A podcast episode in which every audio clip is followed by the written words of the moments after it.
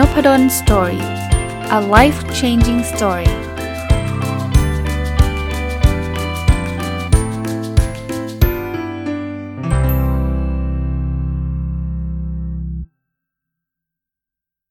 วัสดีครับ ยินดีต้อนรับเข้าสู่น p ด d สตอรี่พอดแคสต์นะครับ วันนี้หยิบหนังสือของคุณคิดมากเล่มล่าสุดนะ มารีวิวให้ฟังนะครับ ชื่อเล่มชื่อคิดถึงจังนะครับ เล่าให้ฟังก่อนได้เห็นคุณคิดมาก พสต์หนังสือเล่มนี้ไปก่อนงานสัปดาห์หนังสือแล้วแล้วก็ตั้งใจว่าจะไปซื้อในงานสัปดาห์หนังสือ โชคดีมากคือไปซื้อมาวันวันก่อนนะครับ แล้วก็วันที่ผมไปแจกลายเซ็นหนังสืออแค่นี้ก็ดีมากแล้วที่บูธสำนักพิมพ์ดอทเนี่ย คุณคิดมากก็คุณนาแวะมาเพื่อขอลายเซ็นซึ่งผมก็เตรียมหนังสือมาแล้วนะครับ เพราะว่าคิดว่าวันนั้นเนี่ยคุณคิดมากก็ไปแจกลายเซ็นก็จะไปขอลายเซ็นคุณคิดมากก็เลยได้แลกลายเซ็นกันนะครับ ก็ดีใจที่ได้เจอตัวคุณคิดมาก แบบเคยเคยคุยกันในใน a c e b o o k นะครับ แต่วันนั้นได้ได้เจอตัวจริง ๆ เลย แล้วก็ได้ลายเซ็นหนังสือเล่มนี้มาสารภาพก่อนว่าตอนที่อ่านชื่อหนังสือเนี่ยยังไม่รู้เลยว่าข้างในเนี่ยจะเป็นธีมไหน แต่ว่าแนวหนังสือคุณคิดมากก็จะเป็นแนวที่แบบว่า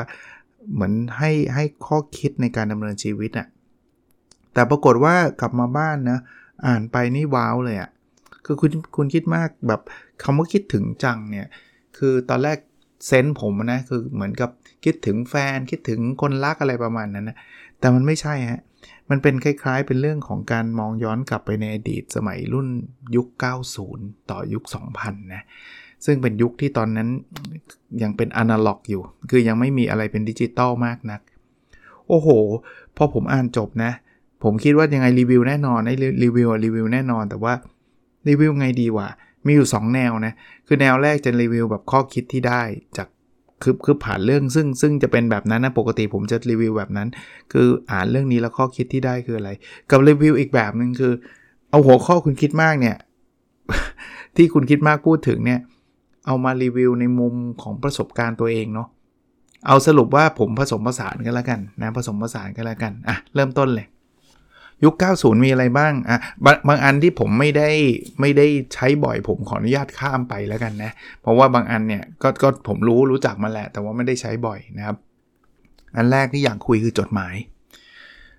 ผมว่ารุ่นนี้แทบไม่เคยเขียนกันละจดหมาย เพราะว่าเรามีอีเมล เราเขียนกับอีเมลกันแบบแป๊บเดียวจบเลยใช่ไหมเรามีไลน์คุยกันตลอดนะถ้าอยากจะคุยอะไรมากกว่านั้นก็โทร โทรไลน์ก็โทรฟรีนะเดี๋ยวนี้อย่างลูกสาวผมไปอยู่ต่างประเทศเนี่ยคุยกันผ่านไลน์โทรกันผ่านไลน์ไม่ได้จ่ายเงินเลย แต่สมัยผมไปเรียนต่างประเทศ คือเขียนจดหมายนะหาคุณพ่อคุณแม่ หาแฟนนะเป็นจดหมายนะครับ เพราะฉะนั้นเนี่ย ข้อคิดที่คุณคิดมากเขียนไว้ บอกว่ายิ่งเราต้องใส่ใจกับเรื่องไหน แล้วยิ่งเพิ่มคุณค่าบางอย่างลงไปในเรื่องนั้นมากเท่านั้นนะครับ คือคือจดหมายเนี่ยมันเขียนแบบมันใส่ใจอะ่ะมันแบบโหต้องคิดนะมันไม่ใช่เขียนสั้นๆนะเดี๋ยวนี้เวลาเขียนไลน์เขียนอะไรกันบางทีทะเลาะกันเพราะว่ามันไม่ได้มีรายละเอียดเยอะไงมันไม่เข้าใจอารมณ์แต่จดหมายนี่ไม่ค่อยมีหรอกจดหมายอ่านแล้วรู้เลยเข้าใจยังไง อีกเรื่องหนึ่ง pen friend รู้จักไหม pen friend คือการส่งจดหมายไปยังคนที่เราอาจจะยังไม่รู้จัก แต่ว่าคล้ายๆเป็นแบบ เพื่อนทางจดหมายเออใช้แบบนี้อะไรเพื่อนทางจดหมาย ผมเนี่ยเคยมีประสบการณ์ตอนเด็กเลยอะโรงเรียนให้ทำส่งไปโรงเรียนอื่น ปรากฏว่าคนตอบกลับมา ผมมาเป็นชาวเผ่าลีซอ อยู่ภาคเหนือฮะเขาเขียนกลับมาผมดีใจดีใจนะครับ ก็ได้ได้คุยกันอยู่ทีสองทีเท่านั้นแหละ หลังจากนั้นมันก็ห่างหายกันไปนะ ก็มีข้อคิดเรื่องเพนเฟรนนะคุณคิดมากบอกว่าการเฝ้ารอ เรารู้ตัวเองว่าเรากำลังรออะไร และสิ่งที่เรากำลังรอนั้นมีอยู่จริง ใช่ฮะตอนเด็กๆจำได้ส่งไปปุ๊บเมื่อไหร่เขาจะเขียนกลับมานะวิ่งรอจดหมายที่จะตอบกลับมาจากจาก pen friend ของผมเนี่ยมีอยู่คนเดียวนะที่ที่ทำหลังจากนั้นก็ไม่ค่อยได้ทำอีกอย่าเรียกว่าไม่ค่อยเลยไม่เคยทำอีกเลยดีกว่านะอะอีกเรื่องหนึ่งฮะตู้โทรศัพท์สาธารณะไม่รู้จักกันละสินะถ้าเป็นเด็กรุ่นใหม่ คือเดี๋ยวนี้มันมีมือถือกันหมดไง ไม่รู้จะไปสาธารณะทำไมเขาก็ลบลบลทิ้งไปหมดแล้ว สมัยรุ่นผมเนี่ยเวลาออกไปนอกบ้านเนี่ย คือถ้าพูดถึงโทรศัพท์เราจะนึกถึงโทรศัพท์บ้าน ถ้าออกไปนอกบ้านแล้วคุณจะติดต่อใครนะ คุณจะต้องไปที่ตู้สาธารณะแล้วก็หยอดเหรียญ ก็จะมีความมันนะ คือเหรียญหมดก็ก็ถูกตัดนะ บางทีต้องเตรียมเหรียญไปนะ จะคุยกันนานๆ แต่คุยนานก็ไม่ได้ เพราะว่าอะไร เพราะคนจะมาต่อคิวเราอะไรเงี้ย คุณคิดมากเขียนไว้บอกว่าความรู้สึกพิเศษอาจเกิดขึ้น จากช่วงเวลาที่เราได้ใช้อยู่กับคนที่สำคัญกับเราจริง ๆ คือคือผมผมต่อยอดตอนนี้นะคือจริงๆแล้วอะตู้สาธารณะเนี่ยเขาใช้ในการคุยเรื่องสำคัญนะแต่ว่าส่วนตัวเนี่ยผมคิดว่า ถ้าลงทุนจะต้องคุยขนาดแบบว่าไม่ต้องกลับอยากคุยเดี๋ยวนั้นก็แสดงว่าคนนั้นเป็นคนสำคัญของเราทีเดียวถูกไหมไม่งั้นเราก็กลับมาโทรที่บ้านก็ได้ใช่ไหมอ่า มาดูต่อฮะ การสะสมสแตมป์เดี๋ยวนี้ก็ไม่ค่อยได้จดใช้จดหมายก็คงไม่ได้ใช้สแตมป์กันใช่ไหมสมัยผมใช้จดหมายก็ต้องไปซื้อสแตมป์มาปิด แล้วมันก็จะมีงานอดิเรกอันนึงคือการสะสมสแตมป์ผมผมบอกว่าผมมีสมุดสะสมสแตมป์อยู่ 3 เล่ม แต่ส่วนแต่ส่วนใหญ่ต้องบอกว่า อยากสะสมเพราะเห็นเห็นเพื่อนเขาสะสมกันอะก็จะเอากับเขาบ้างอะแต่ไม่ได้อินมากได้มาจากญาตินะก็ก็วิธีสะสมผมนะ ผมได้จดหมายมาที่บ้านนะ ผมก็เอาเอาใช้คำว่าอะไร เอาไอ้ซองจดหมายดึงจดหมายออก เอาไปอ่านอะไรก็แล้วแต่ หรือบางทีจดหมายคุณพ่อคุณแม่เนี่ยจดหมายผมไม่ค่อยมีหรอก แล้วก็เอาซองไปลอยน้ำเพื่อล่อนไอ้สแตมออกมา นั่นนั่นวิธีการสะสมผมนะ จริงๆมันไปซื้อได้นะครับ แต่ผมก็ไม่ค่อยได้ซื้อหรอกจำได้เคยซื้ออยู่ที่ 2 ที่มั้งที่เป็นสแตมแล้วมาสะสมอะอะข้อคิดนะข้อคิด ความรักไม่ได้หายไป เพียงเพราะอะไรบางอย่างได้หายไปนะครับ คือคุณคิดมากบอกว่าจริง ๆ แล้ว ตอนนี้สแตมไม่ได้ใช้แล้วล่ะ แต่ความรักที่ที่คุณแม่คุณแม่คุณคิดมากมีต่อสแตมไม่เคยหายไปนะก็อย่างที่บอกนะมันมันถึงแม้ว่ามันไม่ได้ ไม่ได้ใช้แล้วอะคนที่อินเรื่องนี้เขาก็ยังมีความรักเรื่องนี้อยู่ เช่นคุณแม่ของคุณคิดมากเนี่ยก็สะสมไอ้ตัวสแตมป์นะครับ มีสมุดสแตมป์นะเออเออลืมเล่า มันจะมีสมุดสะสมสแตมป์เลย อีกอันนึงอะ Sound b o u t รู้จัก Sound b o u t ไหมเป็นฟังเทปคาสเซ็ตใส่หูฟังอะ่ะ มันก็เดี๋ยวนี้ฟังผ่าน iPhone ผ่านสมาร์ทโฟนกันหมดแล้วเออผมเคยมี แต่ว่าไม่จำไม่ได้คือไม่ได้ติดตัวมากขนาดนั้นนะ แต่ก็เคยมีจำได้ก็ฟังเทปกัน เดินไปเดินมาแล้วเท่อะคือรู้สึกดีอะแต่ว่า มีสั้นๆนะชุดผมก็จำไม่ได้ละอันนี้จำไม่ค่อยได้คือไม่ได้อินมากนะ แต่ว่าพูดถึงซาวเบลก็นึกถึงเพลง ซึ่งเดี๋ยวจะพูดถึงต่อไปเนี่ยคุณคิดมากเขียนไว้บอกว่าทั้งที่กำลังเคลื่อนไหวไปข้างหน้า แต่เพลงบางเพลงก็พาเราย้อนเวลากลับไปข้างหลัง อันนี้ผมต่อยอดให้เลยนะ เพลงเนี่ยแม้กระทั่งเดี๋ยวนี้ผมฟัง YouTube นะผมชอบฟังเพลงเก่าๆ อาจจะอายุเยอะแล้วหรือเปล่าไม่รู้นะ คือคือมันอินกับเพลงเก่ามากกว่าเพลงใหม่ ตอนนี้นะยุค เพลงที่ผมฟังในรถ ถ้าถ้าบางจังหวะบางบางจังหวะคือฟังพอดแคสต์มาเยอะแล้วพอละอยากฟังเพลงมาก ผมก็จะเปิด Spotify แล้วก็เปิดเพลง 90นะผมฟังเพลงยุค90 นะ คือคือเคยเปิดวิทยุมันก็เพลงใหม่ๆ มันก็ไม่ค่อยอินเท่าไหร่อะเออเอาตรงๆแบบเนี้ยอีกเรื่องเทปคาสเซ็ตมีคนเคยเอามาลงใน Facebook ครับ วางวางรูปเทปเทปคาสเซ็ตไปแล้วก็วางดินสอบอกว่า ถ้ารู้ว่ามันเกี่ยวข้องกันยังไง แปลว่าคุณอายุเลข4ขึ้นแหละเออจริงรู้ไหมดินสอมาทำอะไรในเทปคาสเซ็ตบางคนพูดถึงเทปคาสเซ็ตยังนึกไม่ออกเลย เอาไว้กรอเทปเขาเข้าใจว่ากรอเทปไหมคือแต่ก่อนเทปมันเป็นเทปอะคือมันมันจะจะฟังต้นเพลงก็ต้องม้วนไอ้เทปคาสเซ็ตให้มันไปอยู่ตอนต้นน่ะคือมันไม่ใช่เลือกได้ปัจจุบันนะเดี๋ยวนี้เนี่ยเปิด YouTube เนี่ยลากเลย จะอยู่ตรงไหนคุณคลิกได้เลยใช่ไหมแต่ก่อนไม่ได้ฮะแล้วบางทีเนี่ยไอ้วิทยุเราอะใส่เทปคาสเซ็ตเข้าไปมันพันกันอีก ผมว่าคนรุ่นผมนึกออกนึกภาพออกโอ้ยแคะกันวุ่นวายมียืดอะไรเงี้ยนะนี่พูดเอ่อต้องต้องขอบคุณคุณคิดมากนั้นขณะขณะอัดอยู่ก็ยังยิ้มไปกับตัวเองนะเพลงก็อินอะตอนนั้นก็รอเลยนะเขาจะออกมาอ่านี่เล่าเล่าแบบเหมือนเหมือนคนแก่รำลึกความหลัง คือแต่ก่อนมันออกเทปเนี่ยไม่ออกมาเป็นเพลงๆแบบปัจจุบันนะเดี๋ยวนี้เขาเรียกซิงเกิลซิงเกิลใช่ไหมออกมาใน YouTube นู่นนี่นั่นแล้วไปฟังกัน แต่ก่อนเนี่ยต้องรอนะวงวงโปรดเนี่ยนานๆจะออกสักทีหนึ่งแต่ออกมาที 10 เพลง 12 เพลงนะเทปมันมี 2 ด้านหน้า A หน้า B แล้วในปกเทปสวยงาม ข้างหลังปกปกเพลงเป็นเป็นอะไรทราบไหมเป็นเนื้อเพลงครับ โอ้ชอบ ไปซื้อเทปมาแล้วก็มาดูเนื้อเพลงข้างหลังอะไรเงี้ย อะนี่ก็มีมีคำที่เปรเปยบอกใครบางคนยังอยู่ในบางเพลงไม่ว่านานแค่ไหนก็ตาม ประเด็นคือเวลาเพลงนี้ขึ้นคุณจะนึกบางบางครั้งนะคุณจะนึกถึงหน้าใครบางคนนะที่คุณอาจจะเคยชอบเคยนู่นเคยนี่ แล้วแต่ก่อนเนี่ยพูดต่อเนื่องเลยนะ เวลาเราอยากบอกรักใครเนี่ยเขาก็จะแบบบางคนถ้าถ้ามีฝีมือในการเล่นดนตรีหน่อยก็อาจจะเล่นกีตาร์ร้องเพลงแล้วอัดลงเทป แล้วก็ไปให้ ผู้หญิงหรือไปให้ผู้ชายแต่ส่วนใหญ่ก็ให้ผู้หญิงอะ่ะเนาะเพราะว่าผู้หญิงก็ไม่ค่อยเห็นเนาะเอาเอาเทปมาให้ผู้ชาย แต่หมายถึงว่าร้องเองนะอะหรือหรือผมไม่รู้ก็ไม่รู้นะ ผมอาจจะตีความผิดบางคนบอกอาจารย์มีตั้งเยอะอะไรเงี้ยไม่รู้ไม่รู้ไม่เคยไม่เคย เห็นบ่อยนะเอ่อแต่ที่ที่เห็นกันบ่อยคือประเภทอัดรวมฮิตน่ะอัดรวมฮิตคือ คือคุณไปเอาเพลงมาจากเทปอื่น ซึ่งแต่ก่อนเนี่ยวิธีอัดไม่ง่ายนะครับ มันต้องมีเทป มีมีเครื่องเล่นเทปสองข้างอะครับ มันจะถ่ายเทปกัน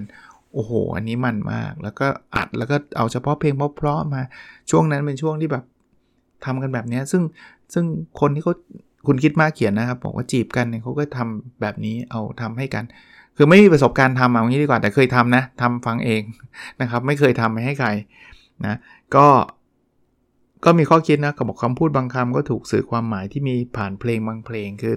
คือ ก็เจ๋งดีเนาะก็ดี อีกเรื่องนะ อันนี้ก็เห็นเพื่อนใช้ไม่ได้ใช้เพราะว่าเป็นคนที่เล่นดนตรีอะไรไม่ค่อยเก่ง หนังสือเพลง หนังสือเพลงเนี่ยตอนนั้นออกมาเป็นแบบเดือนละเล่มเลยมั้งหรือหรือเป็นรายสัปดาห์รายสสัปดาห์หรือเปล่าไม่รู้ เพราะว่ามันจะมีคอร์ดพวกคอร์ดกีตงกีตาร์อะไรเงี้ยเพื่อนผมเล่นดนตรีไงก็จะซื้อหนังสือเพลงแล้วก็เอามาเล่นกันอะไรเงี้ยแต่ผมก็เห็นนะ แต่ผมไม่ค่อยได้ซื้อหรอกเพราะว่าไม่ได้เล่นกีตาร์เล่นไม่เป็น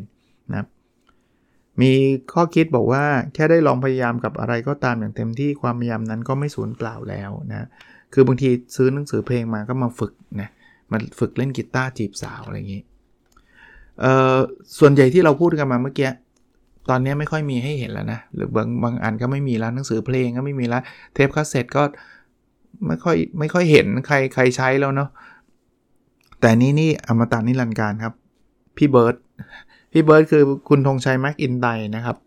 ก็ดังมาตั้งแต่สมัยผมเด็กๆเลยอะ่ะจนถึงปัจจุบันยังดังอยู่อะ่ะ อันนี้ไม่ต้องพูดอะไรมากครับ พี่เบิร์ดก็ประสบความสำเร็จมาอย่างยั่งยืน ก็มีข้อคิดนะ บอกว่าการประสบความสำเร็จที่ยั่งยืนล้วนเกิดจากการทำงานที่หนักมากพอ คือพี่เบิร์ดก็เต็มที่นะครับ คราวนี้จะเป็นพวกเพลงแบบค่ายเพลงและเพลง RS อย่างเงี้ยเออส่วนตัวชอบฟังแกรมมี่มากกว่า แต่ว่า RS ก็ฟังนะ แล้วก็ คนที่ชอบคือเต๋าสมชายเข็มกัดนะครับโลกทั้งใบให้นายคนเดียวเนี่ยชอบเพราะชอบนุกสุดธิดานะครับชูเป็นคู่ขวัญของเขาอะชอบทั้งคู่เลย ก็ก็ฟังบ่อยนะครับ เมื่อสักช่วงติดโควิด ต้นปีเนี้ยยังเอาหนังย้อนย้อนกลับไปดูเลย โลกทั้งใบให้นายคนเดียวเนี่ยนะครับ ก็มีข้อคิดนะบอกว่า ความน่าตื่นตาตื่นใจของความซับซ้อนทำให้เราลืมไปว่าความเรียบง่ายก็งดงามเช่นกัน คือคือเพลงสมัยเก่าเนี่ย ไม่มีอะไรซับซ้อนมากนะ ตรงไปตรงมาเรียบง่ายดีนะ โอเค เอาเฉพาะอันที่ผมผมใช้บ่อยหรือฟังบ่อย หรือมีประสบการณ์มาแล้วกัน อันนี้ไม่ได้ไม่ได้เอามาทั้งเล่มนะครับ คุณคิดมากพูดถึงหลาย ๆ เรื่องนะ ที่บางอันผมอาจจะไม่ค่อยได้ใช้มากก็ก็ข้ามไปบ้างนะครับ แต่ไม่ได้แปลว่าไม่ดีนะ คุณอ่านคุณอาจจะอินคนละเรื่องกับผมก็ได้ อ่อีกอันคือวิทยุ FM เอา FM ปัจจุบันก็มีใช่แต่สมัยผมเนี่ย มันไม่ได้มีพวก Spotify อะไรฟัง อย่างเมื่อกี้ที่เล่าให้ฟังนะ ไม่ได้มีพอดโค้งพอดแคสอะไรไม่มีฟังวิทยุครับ ผมจะมีรายการเพลงประจำนะเเป็นรายการเพลงที่แบบว่าฟังแบบตั้งแต่เด็กๆเลยชื่อรายการจำไม่ได้ แต่ว่าคนจัดคือคุณวิทยาสุภพรโอภาสนะครับก็ชอบฟังนะครับ แล้วก็รายการหนึ่งผมจำชื่อชื่อชื่อดีเจไม่ได้ต้องขออภัย คือเคยชอบขนาดที่แบบเขียนจดหมายนะ เพราะตอนนั้นไม่มีโทรส่งโทรศัพท์อะไร คืออาจจะมีก็ได้แต่ไม่กล้าโทรหรือไงก็ไม่รู้ว่าเขียนจดหมายไปขอเพลงอะ่ะ เออ แบบนี้เลยนะ แล้วก็เฝ้ารอว่าเมื่อไหร่เขาจะอ่านจดหมายเรา ซึ่งซึ่งผมอาจจะเฝ้าไม่ครบก็ได้ไม่เคยได้ยินเขาอ่าน แต่แต่มันมีฟีลลิ่งแบบนี้อยู่เหมือนกันนะ อะเล่าเล่าอีกเรื่องหนึ่ง อันนี้ไม่ใช่ FM ผมชอบดูฟุตบอลมาก แล้วพอตอนหลังผมไปรู้มาว่า มันมีคลื่นเขาเรียกคลื่นสั้นช็อตเวฟ คลื่นหนึ่งมันรับ BBC ของประเทศอังกฤษได้อุ้ยตื่นเต้นมากครับ ไปเปิดแล้วมันคล้ายๆ รายงานสดฟุตบอลเนี่ยโหพี่นั่งฟังฟังไม่ค่อยรู้เรื่องเลยนะ ฝรั่งพูดอะแต่เราก็พอจับจับชื่อนักนักเตะได้ไงอุ้ยตื่นเต้นมีความสุขตอนนั้นไม่บอกอาจารย์ไปฟังทำไมทำไมไม่ดูถ่ายทอดสดไม่มีนะครับถ่ายทอดสดตอนนั้นปีหนึ่งมีครั้งเดียวนัดชิงเอฟเอครับหรืออย่างมากรอบรองอะแทบไม่มีเลยนะครับ ปีหนึ่งอะ อย่าอย่าไปหวังให้บอลตอนนั้นไม่มีพรีเมียร์ลีกเขาเรียกบอลดิวิชั่นหนึ่งไม่มีใครเขาถ่ายฮะกว่าจะรู้ผลนู่นเนี่ยเตะวันเสาร์เนี่ยเช้าวันจันทร์ดูนิตยสาร Star Soccer พอตอนหลังมีหนังสือพิมพ์สยามกีฬา เช้าวันอาทิตย์รู้วู้ตื่นเต้น วันวันเสาร์วันเสาร์ไม่ได้ดูหรอกนะถ้าไม่ได้ฟังไอ้ short wave เนี่ยพอตอนหลังก็ฟังไม่ค่อยได้เพราะคลื่นมันซ่ามาก ก็เลิกฟังไป ก็ เช้าวันอาทิตย์เนี่ยตื่นวิ่งออกไปซื้อหนังสือพิมพ์หน้าปากซอยเลยจำได้ เปิดดูว้าแมนยูแพ้อีกแล้ว คือตอนนั้นเลี้ยวผูกก็คลองคลองคลองตำนานเนะก็แต่ว่าพอโตมาสักพักหนึ่งก็แมนยูก็กลับมาของยุคเฟอร์กี้อะก็ก็โอเคก็ดีขึ้นนะ ก็ตอนนั้นเนี่ยฟังจนแบบผูกพันกับคือคือแบบฟังดีเจฟังคุ้นเสียงเลยอะบอกเราอาจจะรู้สึกผูกพันกับคนบางคนได้ โดยไม่จำเป็นต้องรู้จักกันกับเขาจริง ๆ แล้วจริงนะจริง อะถัดไปคือรายการไลฟ์คอนเสิร์ตสารภาพไม่เคยไปดูแบบคอนเสิร์ตจริง ๆ เลยไม่เคย แต่ดูแบบผ่านแบบไอ้โลกดนตรีช่อง 5 มั้งเจ็ดสีคอนเสิร์ตช่อง 7 อะไรอย่างงี้นะครับ ก็ก็ดีฮะ แต่ดูเฉพาะแบบนักร้องคนโปรดจริง ๆอะ่ะเขาบอกหากเราอยู่ในช่วงเวลาของการมีความสุขท่ามกลางผู้คนมากมายก็คล้ายมีเพียงเราก็ใช่นะ ถ้าใครเคยไปก็คงมีประสบการณ์ที่ที่อินกว่า กว่าผมก็แล้วกันนะแต่ผมก็ดูผ่านจอทีวีนะเกมโชว์ก็เหมือนกันนะ ตอนนั้นเนี่ยเออมีหลายเกมนะที่ที่ดังขึ้นมานะครับที่ดังขึ้นมา ในของคุณคิดมากก็บอกว่ามีของอะไรนะแฟนพันธ์แท้อะไรเงี้ยแต่แต่พอพูดถึงเกมโชว์เนี่ยอันที่ผมชอบดูมันเก่ากว่านั้นหน่อยอะ่ะมันอาจจะก่อน 90นะมาตามนัด มาตามนัดนี่แบบใช้ใบคำอะผมจำได้นะ แต่ก็ไม่คุณอันนี้มันอาจจะเลยเลยเลยยุคนี้ก็ได้นะบอกก็คิดคือเมื่อเรารักอะไรก็ตามจากส่วนหนึ่งในตัวตนของเราเราจะเป็นคนที่ดีขึ้นเสมอ ก็เหมือนเราเราติดรายการละครรายการเวทีรายการเกมโชว์อะไรพวกนี้มันก็เป็นตัวตนของเราเนาะอีกรายการหนึ่งที่ดังนะครับ คือรายการฝันที่เป็นจริงอันนี้ หลายคนคงคงจำได้นะครับ เป็นรายการฮิตของคุณไตรภพ เหมือนกับมีคนมาเล่าความรันทด แล้วก็สุดท้ายก็แบบขอรถเข็นอะไรเงี้ยแล้วก็มีรถเข็นมาให้ก็ซึ้งใจกันไป อารมณ์งั้นน่ะข้อคิดก็คือความฝันคือพลังให้เราไม่ยอมจนมุมให้กับความทุกข์ใจนะก็ดีนะ ผมว่ารายการแบบนี้มันดีต่อใจดูเหมือนกันนะ เพียงแต่ว่ามันอาจจะหมดมุกอะ่ะมันคล้ายๆเดิมไปหมด มันก็เลยไม่มีไม่มีประเด็นจะทำต่อ แต่จริงๆก็เป็นรายการที่อยู่มานานนะครับ มาถึงละครบ้างนะ ละครอันแรกนะที่ยุคนั้นฮิตมากก็จักจักวงวงนะเป็นละครแบบคล้ายๆ ละครไทยย้อนยุคเป็นเรื่องปลาบูทองเรื่องอะไรเงี้ยสารภาพไม่ได้ดูมากนัก แต่ก็ดูนะ ถ้าจำไม่ผิดเช้าวันหยุด เช้าวันวันเสาร์หรือวันอาทิตย์ไม่แน่ใจนะกับอีกการหนึ่งไอ้นี่อันนี้ดูบ่อยอ๋อเอาเดี๋ยวเอาเอาอันนี้ก่อนบทบทข้อคิดก่อน บางครั้งความสุขเกิดขึ้นจากการวางเหตุผลที่เราสร้างขึ้นมาเองลง แล้วปล่อยให้หัวใจเรานำทาง คือละครพวกนี้มันไม่ค่อยมีเหตุผลหรอกจริง คือแบบทำนู่นทำนี่ดูแบบเอ้ยทำไมหรืออยู่ดีก็บินได้มีทลิตอะไรเงี้ย แต่มันก็แบบสนุกดีสามหนุ่มสามมุมนี่นี่ดูเลยนี่ดูเลย แต่โตขึ้นมานิดนึงละผมจำได้ พี่กบทรงสิทธิ์นะพี่แท่งศักดิ์สิทธิ์แท่งทอง แล้วก็มอสปฏิพาน ก็ฮิตสุดๆนะตอนนั้นสุดๆ ก็เป็นเป็นเรื่องแบบคล้ายๆซีรีส์อะเอออารมณ์แบบนั้นนะเขาบอกว่าความแตกต่างไม่ใช่สิ่งที่แยกคนเราออกจากกันหรอก การไม่ยอมรับความแตกต่างต่างหากเออจริงนะแต่คือคน3คนนี้ไม่เหมือนกันนะเขาพูดถึงความแตกต่างออกมา อีกเรื่องคือช่อง9การ์ตูนอ่านี้เป็นความสุขส่วนส่วนตัวเลยนะครับ ชอบดูตอนเช้านะไปดูพวก โดเรมอน จริง ๆ เนี่ยผมผมต่อยอดนอกจากช่อง 9การ์ตูน ผมจำได้ว่าผมดูพวกอีคิวซังน่าจะช่อง 3 ถ้าจำไม่ผิดตอนเย็น ถ้าจำไม่ผิดนะ4โมงอะไรประมาณนี้นินจาฮาโตรินี่จำได้นะครับ อารมณ์นี้นะครับ ก็มีข้อคิดครับ จงหาหลุมหลบภัยเราให้เจอที่ที่โลกแห่งความเป็นจริง ไม่ทำร้ายหัวใจเราเกินจริง ดูการ์ตูนแล้วเพลินครับ เอาจริงเพลินบางทีมันลืมไปหมดเลยแบบสนุกอะ่ะรอเลยแหละ อ่าอีกเรื่องคือสมุด friendship รู้จักไหมไม่ได้ใช้กันนะสิใช่ไหมสมุด friendship เนี่ยจำได้ว่าเล่มแรกที่มีคือตอนป .6 เลยนะ คือเวลาเราจะจะจบการศึกษาอย่างป .6 เนี่ยโรงเรียนผมมีแค่ปฐม 6 แล้วต่างคนก็จะแยกย้ายไปโรงเรียนมัธยม ผมบอกได้เลยว่า รุ่นผมนะ ผมนี่คืออายุ 50 แล้วนะ รุ่นผมเนี่ย ถ้าคุณแยกไปนะ โอกาสที่คุณจะเจออีกยากมาก เพราะว่าไลน์เลยไม่มีอินเทอร์เน็ตไม่มี เราเราก็จะต้องแลก contact กัน เช่นที่อยู่เบอร์โทรศัพท์ แล้ว friendship ผมจะเขียนนะ สิ่งที่ชอบที่สุด สีที่ชอบที่สุด วิชาที่ชอบที่สุดอะไรเงี้ยอารมณ์แบบนี้ขำนะ แต่เก็บไว้อยู่ปัจจนถึงปัจจุบันนะครับ และโชคดีว่าพอตอนนี้มันมีอินเทอร์เน็ตมีไลน์เรารวมกลุ่มเพื่อนประถมได้เพื่อนมัธยมได้ เราจะเห็น friendship บางทีผมก็เอา friendship รูปเพื่อนมาแชร์ในกลุ่มอะไรเงี้ยถ้าเพื่อนอนุญาตนะอารมณ์อารมณ์ friendship เป็นแบบนั้น มีข้อคิดนะครับบอกว่าต่อให้เราเจอเพื่อนบางคนเป็นครั้งสุดท้าย แต่ความเป็นเพื่อนนั้นยังคงดำเนินต่อไปเสมอในหัวใจของเราใช่ นี่ยังมีเพื่อนบางคนที่แบบยังคิดถึงอยู่เลยแต่หาไม่เจอ ปกติมันไม่น่าหายากนะ search อินเทอร์เน็ตอินเทอร์เน็ตน่าจะสงสัยเปลี่ยนชื่อเปลี่ยนนามสกุลเนี่ยหาไม่เจอนะครับอะอันถัดไปคือร้านเช่าวิดีโอภาพยนตร์ แต่ก่อนเนี่ยถ้าจะดูหนังถ้าไม่ดูในทีวีก็ต้องไปดูที่โรง นะแต่ต่อมานะต่อมาเนี่ยมันก็มีมวลมวลภาพยนตร์ให้ให้เช่า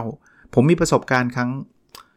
แหมจะพูดถึงครั้งแรกก็จำไม่ได้ครั้งแรกไม่ได้ แต่แต่จำได้แม่นๆคือตอนอยู่เมืองนอกอะ่ะตอนอยู่เมืองนอกเนี่ยเป็นเป็นประจำเลยต้องไปร้านเช่าวิดีโอ แล้วก็เช่ามาดู แล้วก็ไปคืนแล้วก็เช่ามาดูพอกลับมาเมืองไทยอะก็มีร้านที่ประประจำที่ไปเช่ามาดูก็มีนะครับ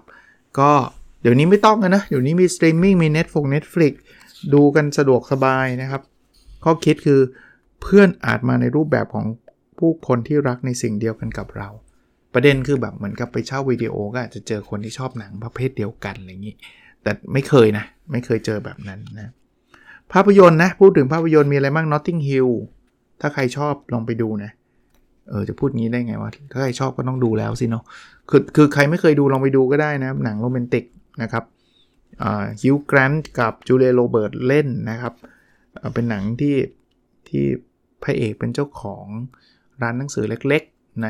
Notting Hill คือชื่อสถานที่ในกรุงลอนดอน แล้วก็นางเอกเป็นซูเปอร์สตาร์ฮอลลีวูดจูเลียโรเบิร์ตนั่นแหละเล่นเป็นซูเปอร์สตาร์ฮอลลีวูดแล้วก็มาเจอกันรักกันอะไรเงี้ยคลาสสิกดิเขาบอกงี้ฮะข้อคิดเวลาที่เรารักใครสักคนมากจริง ๆ อุปสรรคปัญหาก็เป็นแค่เครื่องพิสูจน์หัวใจของเรา ก็ในหนังมันก็บางคนน้ำเน่า น้ำเน่าก็เน่าก็ชอบอะดูหลายรอบแล้วด้วยนะครับ อีกเรื่องนะ แต่เรื่องนี้ทำไมผมรู้สึกว่ามันผมโตแล้วก็ไม่รู้ Jurassic Park คือเป็นเรื่องไดโนเสาร์ตอนนั้นตื่นตาตื่นใจมากเอาปัจจุบันก็ยังตื่นตาตื่นใจนะ ดีนะ ก็เป็นเรื่องแบบฟื้นคืนชีพไดโนเสาร์ฟื้นคืนชีพอะจินตนาการคือพื้นที่ที่เรา ที่คนเราเป็นอิสระมากที่สุด เราจะทำอะไรก็ได้เป็นอะไรก็ได้และไปไหนก็ได้ จินตนาการจึงเป็นพื้นที่ที่มีค่ามากที่สุดที่เราไม่ต้องยอมให้ใครพาไปจากเรา เออพอพูดถึงจินตนาการผมชอบหนังเพราะว่าหนังนี่มันพาเราไปสุดสุดทางอะ่ะคือในชีวิตเนี่ยไม่มีใครเจอหรอกไอ้ไดโนเสาร์อะแต่หนังมันทำให้เราเจอไดโนเสาร์ได้ มันตื่นตาตื่นใจจริงๆนะเอาอีกเรื่องแล้วกันไหนๆพูดถึงหนังแล้วไททานิกก็นี่เราเร็วนี้เห็นเข้าอีกรอบหนึ่งแต่ว่าไม่ได้ไปนะครับ ก็เป็นเรื่องเรื่อง based on true story ของ Titanic ซึ่งเป็นเรือลำใหญ่มาก แต่ว่ามันล่มในยุค 1910 ในยุคแถวๆนั้นนะครับ ก็มีข้อคิดนะบอกว่าการรักษาความสัมพันธ์ที่ดีที่สุด คือการรักษาความทรงจำดีๆ ที่เกิดขึ้นในความสัมพันธ์นั้นให้คงอยู่ไม่ถูกทำลายลงไป ก็เป็นเรื่องของแจ็คกับโรสในไททานิกพระเอกกับนางเอกนะก็รักกันนะครับไปดูในโรงจำได้ไปดูในโรงนะ ภาพยนตร์บุญชู อันนี้เป็นหนังไทยดังมากนะครับ คุณจินตลาสุขพัฒน์นางเอกที่ผมชอบคนหนึ่งเลยนะครับ แล้วก็คุณสันติสุข ก็เล่นเล่นดีดีมากนะ ย้อนกลับไปดูคลิปผมว่ามีนะครับ ลองไปดูนะข้อคิดคืออะไรก็ตามที่อยู่ในใจแล้วนานแค่ไหน เราก็จะไม่ลืม เออฉากอยู่ท่าประจันเนี่ยนะร้านอาหารแถวท่าประจันชอบนะแต่ตอนนั้นยังเด็กอยู่นะครับ อีกเรื่องนะไหนๆพูดแล้ว Forest Gump นี่เพิ่งเพิ่งล่าสุดเพิ่งดูอีกรอบหนึ่งนะดูไม่รู้กี่สิบรอบแล้ว Forest Gump เนี่ยก็ดีนะครับ เป็นเรื่องของคนที่แบบว่าดูเหมือนกับไม่ค่อยฉลาด แต่จริงๆเขาทำทำต่อไปเรื่อยๆทำไม่หยุดแล้วก็ประสบความสำเร็จ แล้วความรักนี่แบบคงที่กับผู้หญิงคนหนึ่งนางเอกอะในเรื่องนะ ข้อคิดคือว่าคุณค่าของใครสักคนอาจอยู่ที่ความจริงใจที่เขามีให้กับคนอื่น และการที่เขาทำให้ใครบางคนยิ้มได้จำไม่ได้แล้วดูตอนไหน ตอนอยู่เมืองนอกผมไม่รู้ จำไม่ได้ละพอไรส์กัมเนี่ย โอเค อีกเรื่องที่ย้อนไปเดทไปคือกล้องฟิล์ม อันนี้จำได้ แต่ก่อนนะเวลาเราถ่ายรูปกันเนี่ยมันไม่ใช่ถ่ายปุ๊บดูรูปเลยไม่ได้ฮะ ถ่ายต้องใส่ฟิล์ม ถ่ายไปเหอะถ่ายไปเหอะถ่ายไปเสร็จแล้วปุ๊บกลับมาเอาฟิล์มไปล้างไปตามตามร้านนะให้เขาล้างฟิล์มออกมาเป็นรูปแล้วไม่ใช่ล้างปุ๊บได้เลยนะ อีกวันนึงมั้งกว่าจะได้รูปมา ตื่นเต้นวันเราไปรับรูปอะมานั่งดูกัน บางทีก็สวยบางทีก็อ้าวหลับตาอะไรเงี้ย แต่ว่ามันมันตื่นเต้นดีนะ ชอบ เดี๋ยวนี้ถ่ายกันแหลกในมือถือถ่ายแล้วดูตอนนั้นแล้วก็เลิกดูแหละ เอาลงโซเชียลมีเดียอะไรเงี้ย ก็มีข้อดีข้อเสียนะ แต่ว่าข้อคิดคือรูปถ่ายคือเครื่องมือที่เราใช้ในการยืนยันความทรงจำใช่ ย้อนกลับไปดูรูปเก่าๆมันก็ก็นึกถึงเวลาเก่าๆของเรานะ อีกเรื่องซึ่งเดี๋ยวนี้มีน้อยละหนังสือพิมพ์นะครับ สมัยนั้น คุณพ่อเอากลับมาบ้านนะก็มานั่งอ่านผมอ่านเดลินิวไทยรัฐไม่ค่อยได้อ่านอ่านเดลินิวซะเยอะนะชอบแต่ผมชอบเดลินิวชอบมติชนชอบไทยรัฐ แต่หนังสือพิมพ์ที่ผมอ่านเยอะสุดคือสยามกีฬา แล้วตอนหลังก็คือ Star Soccer นะอ่านเยอะที่สุดเลยนะครับเพราะว่าชอบกีฬามากๆนะบกความสุขของคนรักหนังสือคือช่วงเวลาของการเปลี่ยนไปเปลี่ยนหน้าไปทีละหน้าแล้วลุ้นว่ามีอะไรรอเราอยู่ เออหนังสือพิมพ์เนี่ยผมเกือบเกือบอ่านทุกหน้า ถ้าเป็น Star Soccer นี่ เรียกว่าเกือบทุกหน้าเลยในในพูดหนังสือพิมพ์แล้วพูดถึงนิตยสาร เดี๋ยวนี้ก็ไม่ค่อยมีนะ นิตยสารที่ผมอ่านทุกสัปดาห์คือ Star Soccer นะครับชอบมากเดินไป ผมจำได้แต่ก่อนมันเป็นร้านเป็นแผงขายหนังสือฮะซึ่งเดี๋ยวนี้ก็ไม่ค่อยมีแผงแบบนั้นแล้ว ทุกคนอ่านผ่านดิจิตอลกันหมด แต่ตอนนั้นเนี่ยเดินไปเป็นแผงหนังสือเนี่ยผมจะเดินเข้าไปคนขายจำได้เลยเขาเขาไม่เรียก soccer นะเขาเรียกช็อกช็อกเกอร์ว่าช็อกเกอร์ไหมช็อกเกอร์อะไรเงี้ย หยิบไปเลย ตอนนั้นผมซื้อตั้งแต่เล่มละสิบาท แล้วมันก็กลายเป็น 13 บาท ตอนนี้ไม่รู้เล่มเท่าไหร่แล้วนะ แต่ว่าเมื่อสักปีที่แล้วยังซื้อมาเล่นอ่านเล่นๆยังเห็นขายอยู่อะนะครับ แต่คนอ่านน้อยละนะเขาบอกเรื่องราวบางเรื่องราวในหน้ากระดาษก็มีแรงดึงดูดเราให้ออกไปจากความทุกข์ใจในปัจจุบัน เออหนังสือเก่าๆพวกนี้ผมเก็บไปด้วยนะ จริง ๆ มีมูลค่านะครับ มีคนขอซื้อราคาแพงอยู่เหมือนกันแต่ยังไม่อยากขายนะอ่าอีกเรื่องนี้ยุคต้มยำกุ้งปี 1997 ผมจำได้เลยปีนั้นเป็นปีที่ผมเรียนจบจากอเมริกาแล้วกลับมาหางานที่เมืองไทยโชคดีว่าผมได้งานนะแต่ช่วงนั้นวุ่นวายมากครับแบบแบงล้ม แต่ว่าส่วนตัวผมต้องเรียกว่าได้รับความกระทบกระเทือนน้อย เพราะว่าเพิ่งเข้ามาทำงานด้วยแล้วก็เราก็ได้งานเลย ทำที่ปตทนี่แหละจริงๆตอนนั้นได้งานเยอะด้วยนะ หลายที่ด้วยนะ ก็ก็โชคดีหน่อย แล้วก็คุณพ่อคุณแม่ก็อยู่ในสถาบันที่มีความมั่นคงระดับหนึ่งนะครับ แต่ก็ก็เห็นคนที่แบบแย่เห็นข่าวเต็มไปหมดเลยนะครับว่าเศรษฐกิจมันล้มมันมันอารมณ์แบบนี้เนาะบอกเมื่อเราผ่านความทุกข์มาได้หนึ่งเรื่อง เราจะได้บทเรียนขึ้นมาใหม่อีกหนึ่งบท ต้มยำกุ้งนี่ก็เป็นบทเรียนครั้งสำคัญของประเทศเราเลยก็ว่าได้นะครับ ก็คงประมาณนี้นะครับ ผมว่ามีหลายเรื่องนะหนังสือนี่แบบอ่านแล้วแบบยิ้มตลอดเล่มอะเพราะว่าจริงๆ ทุกเล่มทุกเรื่องที่คุณคิดมากเขียน ผมรู้จักหมดเลย ไม่มีเรื่องไหนไม่รู้จัก เพียงแต่ว่าเลือกบางเรื่องมาที่แบบใช้บ่อยทำบ่อย บางเรื่องก็อาจจะอย่าง MSN เนี่ยผมไม่ค่อยได้เล่นเท่าไหร่นะครับ ก็ก็ก็ก็ข้ามไปบ้างนะครับ คือไม่ได้เอามารีวิวทั้งหมด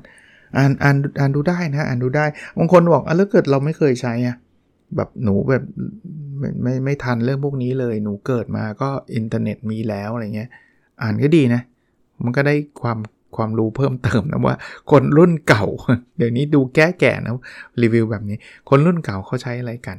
นะก็ใครฟังแล้วมีอะไรที่เป็นประสบการณ์มาแชร์กันได้นะ ผมชอบนะครับใน YouTube ในที่ไหนก็ไม่รู้ในเพจในอะไรก็ได้นะครับ มาแชร์กันว่าก็ที่ที่คอมเมนต์ได้ง่ายที่สุดน่าจะเป็น YouTube แหละ ช่องนพดลสตอรี่เข้ามาแชร์กันว่า มีทำอะไรบ้างตอนเด็กๆ ตอนยุค 90 นะครับ โอเคครับ วันนี้คงประมาณนี้นะครับ เออหนังสือนะ มีขายที่สัปงานสัปดาห์หนังสือ ร้านหนังสือทั่วทั่วประเทศ คุณคิดมากไม่ต้องโปรโมทหรอกคุณคิดมากเขา bestseller อยู่แล้ว คิดถึงจังนะครับ คุณคิดมากเขียนนะครับ ชอบชอบเลยชอบมากนะโอเคครับ แล้วเราพบกันใน episode ถัดไปนะครับ สวัสดีครับ